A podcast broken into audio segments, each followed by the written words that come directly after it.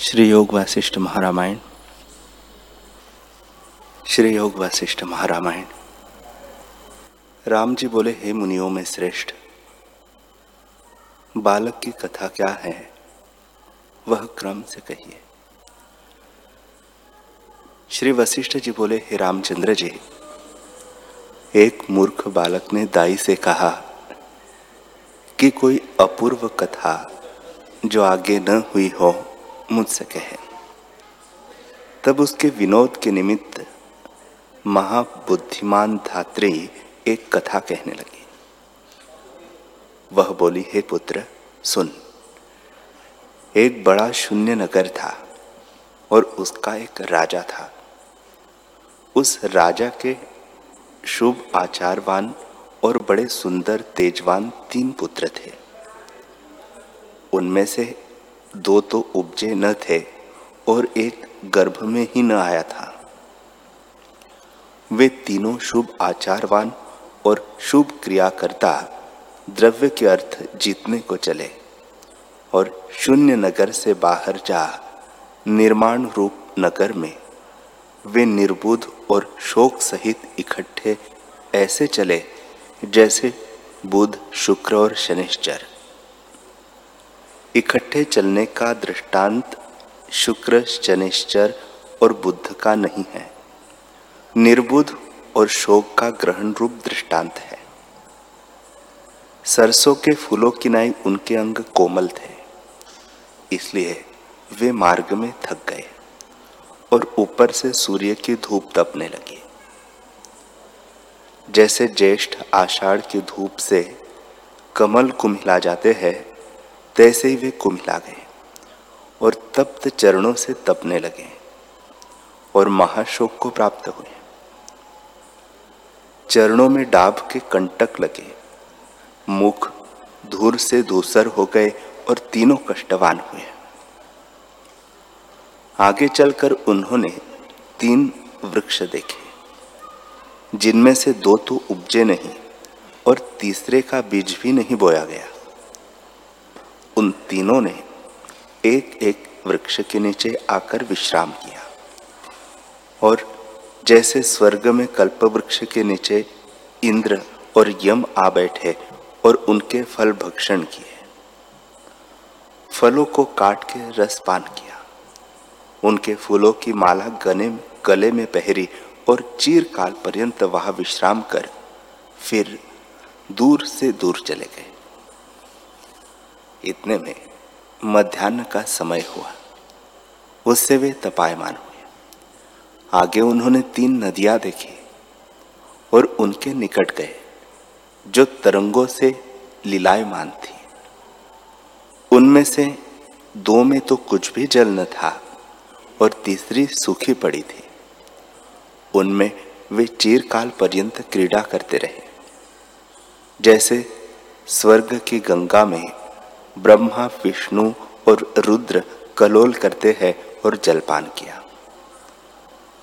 फिर जब दिन अस्त होने लगा तब वहाँ से चले तो एक भविष्यत नगर देखा, जो बड़ी ध्वजाओं से संपन्न और रत्न मणि और सुवर्ण से जड़ा मानो सुमेरु का शिखर था। उसमें उन्होंने हीरे और माणिकों से जड़ा हुआ एक मंदिर देखा, जो निराकार रूप था। उसमें वे घुस गए तो वह बहुत अंगना देखी और फिर विचार किया कि रसोई कीजिए और ब्राह्मण को भोजन खवाइए। तब उन्होंने कंचन की तीन बटलोइया मंगवाई, जिनमें से दो का करने वाला तो उपजा नहीं, अर्थात आधार से रहित थी और तीसरी चूर्ण रूप थी। उस चूर्ण रूप बटलोई में उन्होंने सोलह से रसोई चढ़ाई और ब्रह्मादिक विदेह रूप और निर्मुख ऋषियों ने भोजन किया। उससे उन्होंने सैकड़ों ब्राह्मणों को भोजन कराया, आप भी भोजन किया। इस प्रकार वह राजपूत आज तक सुख से स्थित है। हे पुत्र, यह रमणीय कथा मैंने तुमसे सुनाई है। यदि तू इसको हृदय में धारण करेगा तो पंडित होगा। हे रामचंद्र जी, इस प्रकार धात्री ने जब बालक को कथा सुनाई, तब बालक के मन में सच प्रतीत हुई। जैसे उस कथा का रूप संकल्प से भिन्न कुछ न था, तैसे यह जगत सब संकल्प मात्र है। अज्ञान से हृदय में स्थिर हो रहा है। भ्रम से इसमें आस्था हुई है और बंध मोक्ष की कल्पना मात्र है। संकल्प से भिन्न इसका स्वरूप भी नहीं हे। रामचंद्र जी, शुद्ध आत्मा निष्किंचन रूप है, पर संकल्प के वश से किंचन रूप हो भासता है। पृथ्वी, वायु, आकाश, नदिया, देश आदि जो पंच भौतिक सृष्टि है, सो सब संकल्प मात्र है। जैसे स्वप्न में नाना प्रकार की सृष्टि भासती है और कुछ नहीं उपजी, तैसे इस जगत को भी तुम जानो। जैसे कल्पित राजपुत्र भविष्य नगर में स्थित हुए थे, और वह रचना संकल्प बालक को स्थिरभूत हुई थी, तैसे यह जगत संकल्प मात्र मन के फुरने से दृढ़ हुआ है। जैसे द्रवता से जो जल में तरंग होते हैं, वह जल ही जल है। तैसे ही आत्मा ही आत्मा स्थित है। यह सब जगत संकल्प से उपजा है और बड़े विस्तार को प्राप्त होता है।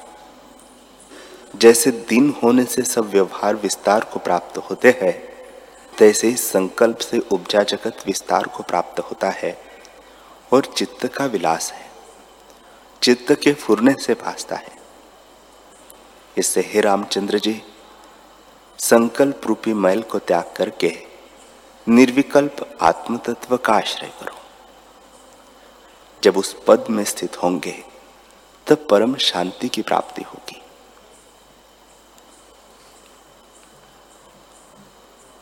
श्री वशिष्ठ जी बोले, हे रामचंद्र जी, मूढ़ अज्ञानी पुरुष अपने संकल्प से आप ही मोह को प्राप्त होता है।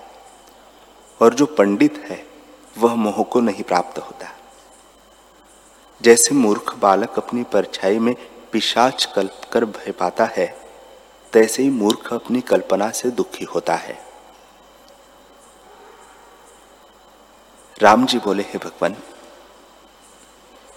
ब्रह्म वेताओं में श्रेष्ठ, वह संकल्प क्या है और छाया क्या है जो असत्य ही सत्य रूप पिशाच की नहीं दिखती है। श्री वशिष्ठ जी बोले, हे रामचंद्र जी पंच भौतिक शरीर परछाई की नाई है, क्योंकि अपनी कल्पना से रचा है और अहंकार रूपी पिशाच है। जैसे मिथ्या परछाई में पिशाच को देख के मनुष्य भयवान होता है, तैसे देह में अहंकार को देखकर खेद प्राप्त होता है। हे रामचंद्र जी, एक परम आत्मा सर्व में स्थित है। तब अहंकार कैसे हो? वास्तव में अहंकार कोई नहीं, परमात्मा ही अभेद रूप है और उसमें अहम बुद्धि भ्रम से भासती है। जैसे मिथ्यादर्शी को मरुस्थल में जल भासता है, तैसे ही मिथ्या ज्ञान से अहंकार कल्पना होती है। जैसे मणि का प्रकाश मणि पर पड़ता है, जो मणि से भिन्न नहीं, मणि रूप ही है।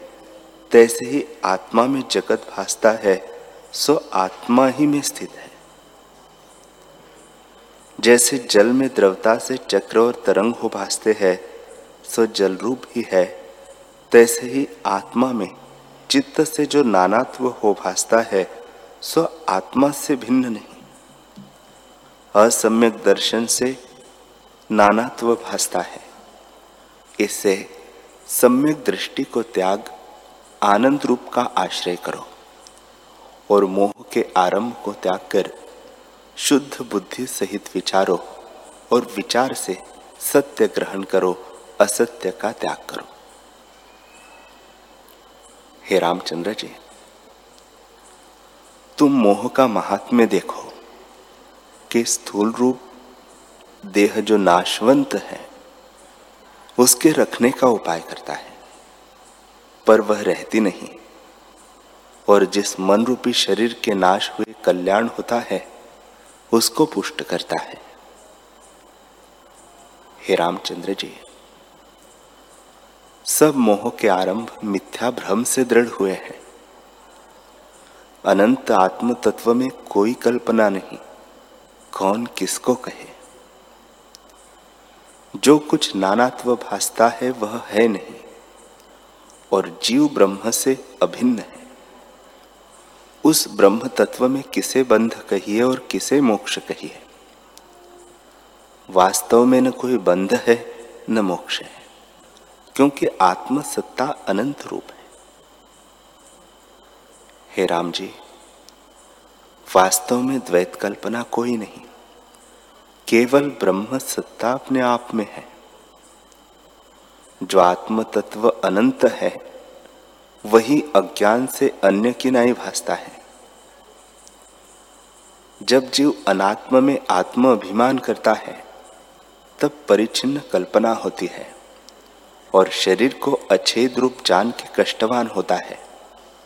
पर आत्मपद में भेद अभेद विकार कोई नहीं, क्योंकि वह तो नित्य शुद्ध, बोध और अविनाशी पुरुष है। हे रामचंद्र जी, आत्मा में न कोई विकार है, न बंधन है और न मोक्ष है। क्योंकि आत्म तत्व अनंत रूप, निर्विकार, अच्छेद, निराकार और अद्वैत रूप है।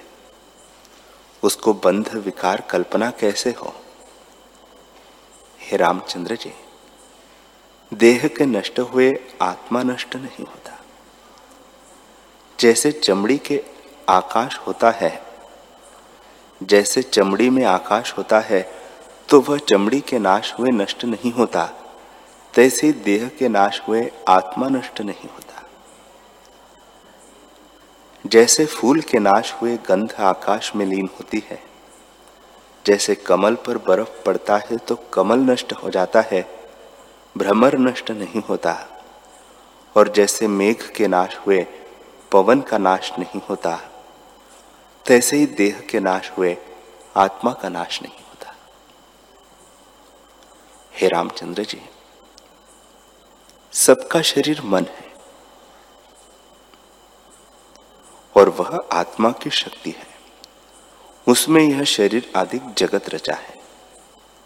उस मन का ज्ञान बिना नाश नहीं होता। तो फिर शरीर आदि के नष्ट हुए आत्मा का नाश कैसे हो? हे रामचंद्र जी, शरीर के नष्ट हुए तुम्हारा नाश नहीं होगा। तुम क्यों मिथ्या शोकवान होते हो? तुम तो नित्य, शुद्ध और शांत रूप आत्मा हो। हे रामचंद्र जी जैसे मेघ के क्षीण हुए पवन क्षीण नहीं होता और कमलों के सूखे से भ्रमर नष्ट नहीं होता, तैसे ही देह के नष्ट हुए आत्मा नहीं नष्ट होता। संसार में क्रीड़ा करता जो मन है, उसका संसार में नाश नहीं होता तो आत्मा का नाश कैसे हो? जैसे घट के नाश हुए घटाकाश का नाश नहीं होता हे रामचंद्र जी, जैसे जल के कुंड में सूर्य का प्रतिबिंब पड़ता है और उस कुंड के नाश हुए प्रतिबिंब का नाश नहीं होता, यदि उस जल को और ठोर ले जाए तो प्रतिबिंब भी चलता भासता है। तैसे देह में जो आत्मा स्थित है, सो देह के चलने से चलता भासता है। जैसे घट के फूटे से घटाकाश महाकाश में स्थित होता है। तैसे देह के नाश हुए आत्मा निरामय पद में स्थित होता है। हे रामचंद्र जी, सब जीवों का देह मन रूप है। जब वह मृतक होता है, तब कुछ काल पर्यंत देश, काल और पदार्थ का अभाव हो जाता है और उसके अनंतर फिर पदार्थ भासते हैं। उस मूर्छा का नाम मृतक है।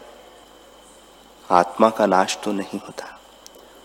चित्त की मूर्छा से देश, काल और पदार्थों के अभाव होने का नाम मृतक है। हे रामचंद्र जी, संसार भ्रम का रचने वाला जो मन है, उसका ज्ञान रूपी अग्नि से नाश होता है।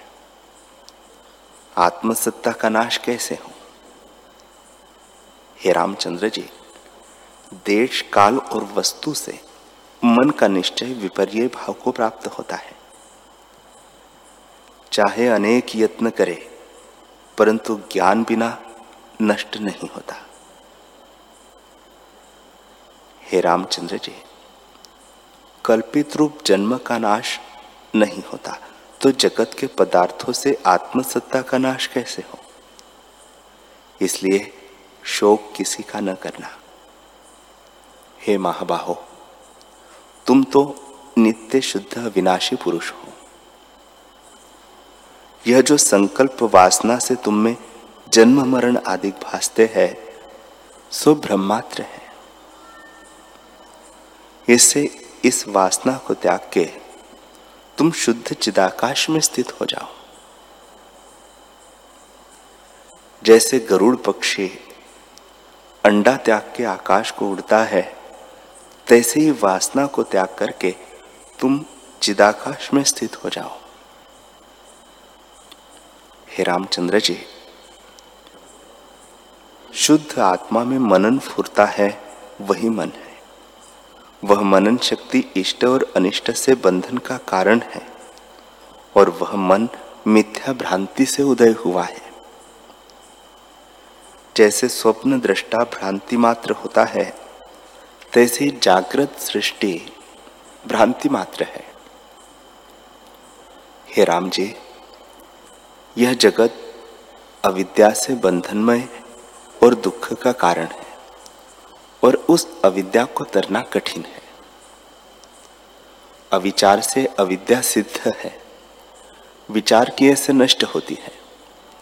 उसी अविद्या ने जगत विस्तारा है।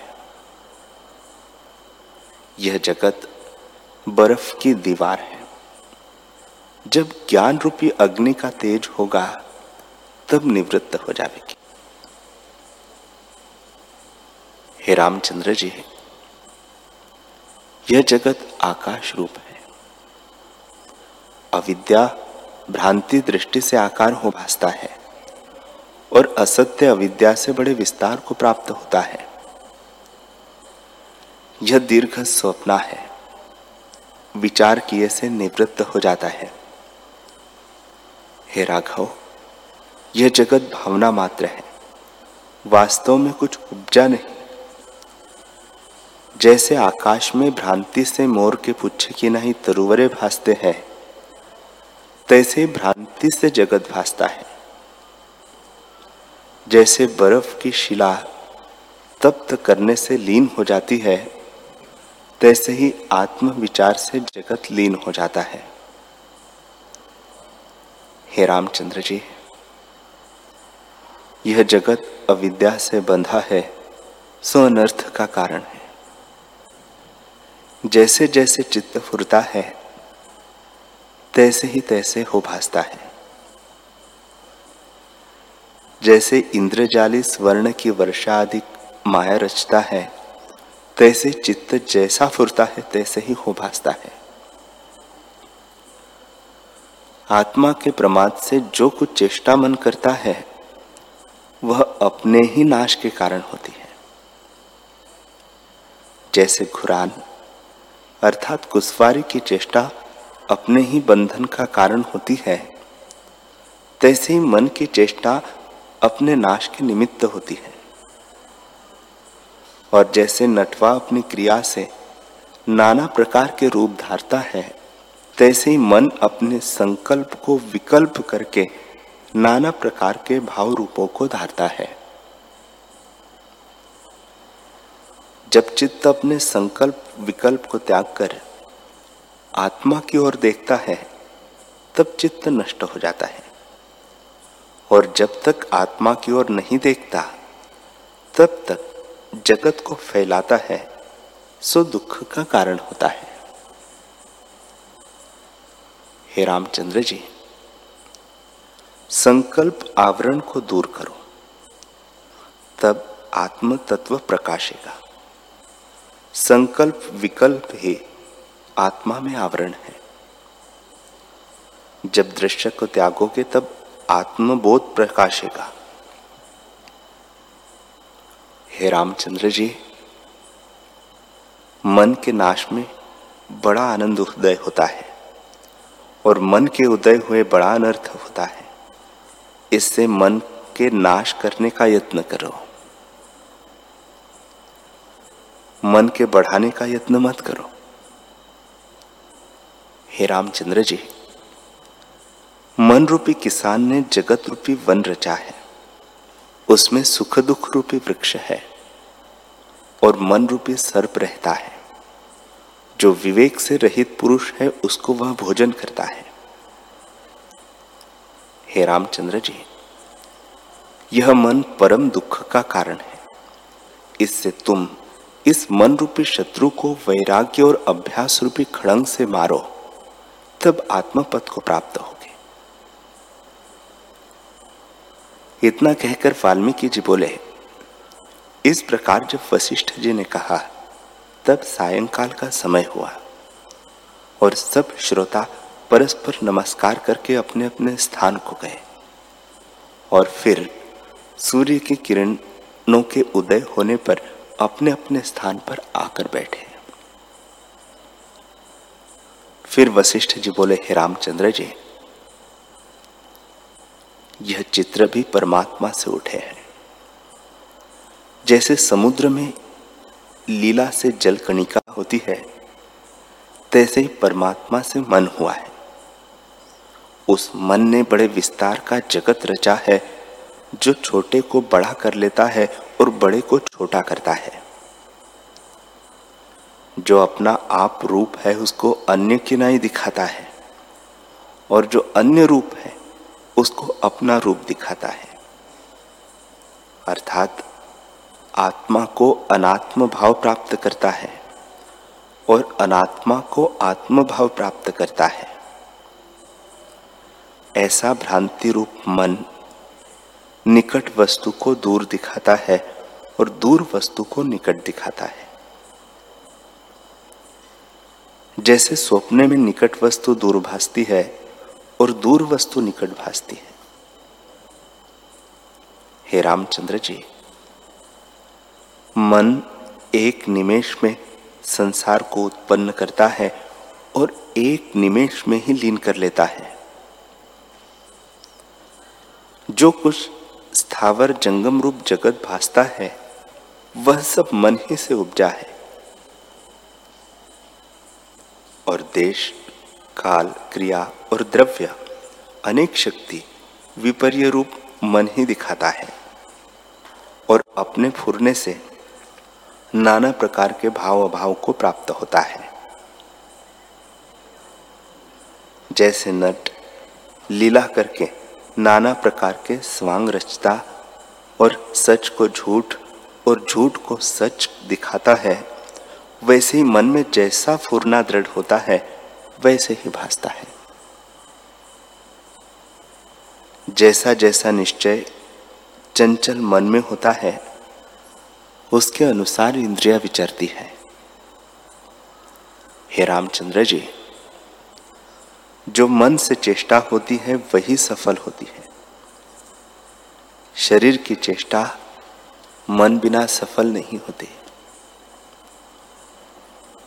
जैसा जैसा बेल का बीज होता है, वैसा ही उसका फल होता है, और प्रकार नहीं होता। वैसे जो कुछ मन में निश्चय होता है वही सफल होता है। जैसे बालक मृतिका की सेना बनाता है और नाना प्रकार के उसके नाम रखता है, वैसे ही मन भी संकल्प से जगत रच लेता है।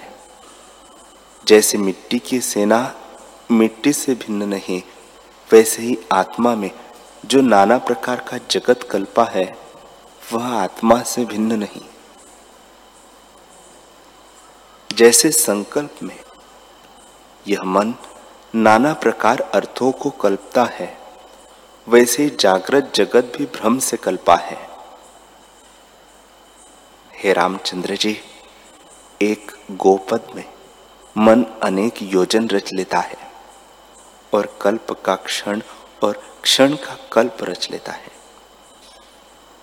जैसा कुछ मन में तीव्र संवेग होता है, वैसा ही होकर भासता है। उसको रचने में विलंब नहीं लगता। जो कुछ देश काल पदार्थ है, वह मन से उपजे है। और सबका कारण रूप मन ही है। जैसे पत्र, फूल, फल और टहनी वृक्ष से उपजे है, वे वृक्ष रूप है। जैसे समुद्र में लहरें होती है, वे जल रूप है।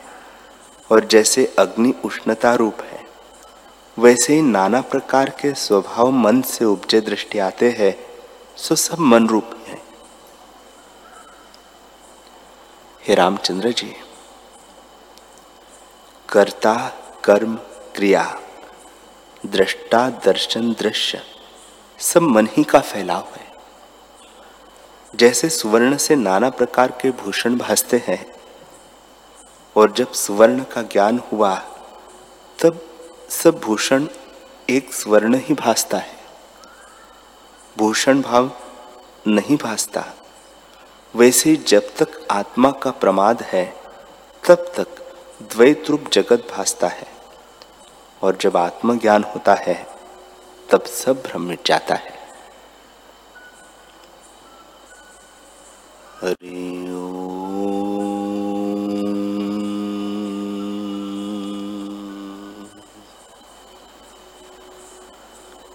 हरि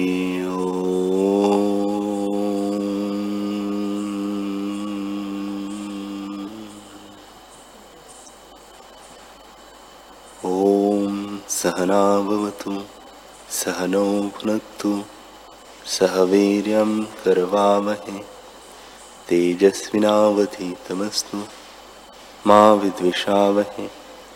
ॐ शान्तिः शान्तिः। शांति श्री सद्गुरुदेव भगवान की जय।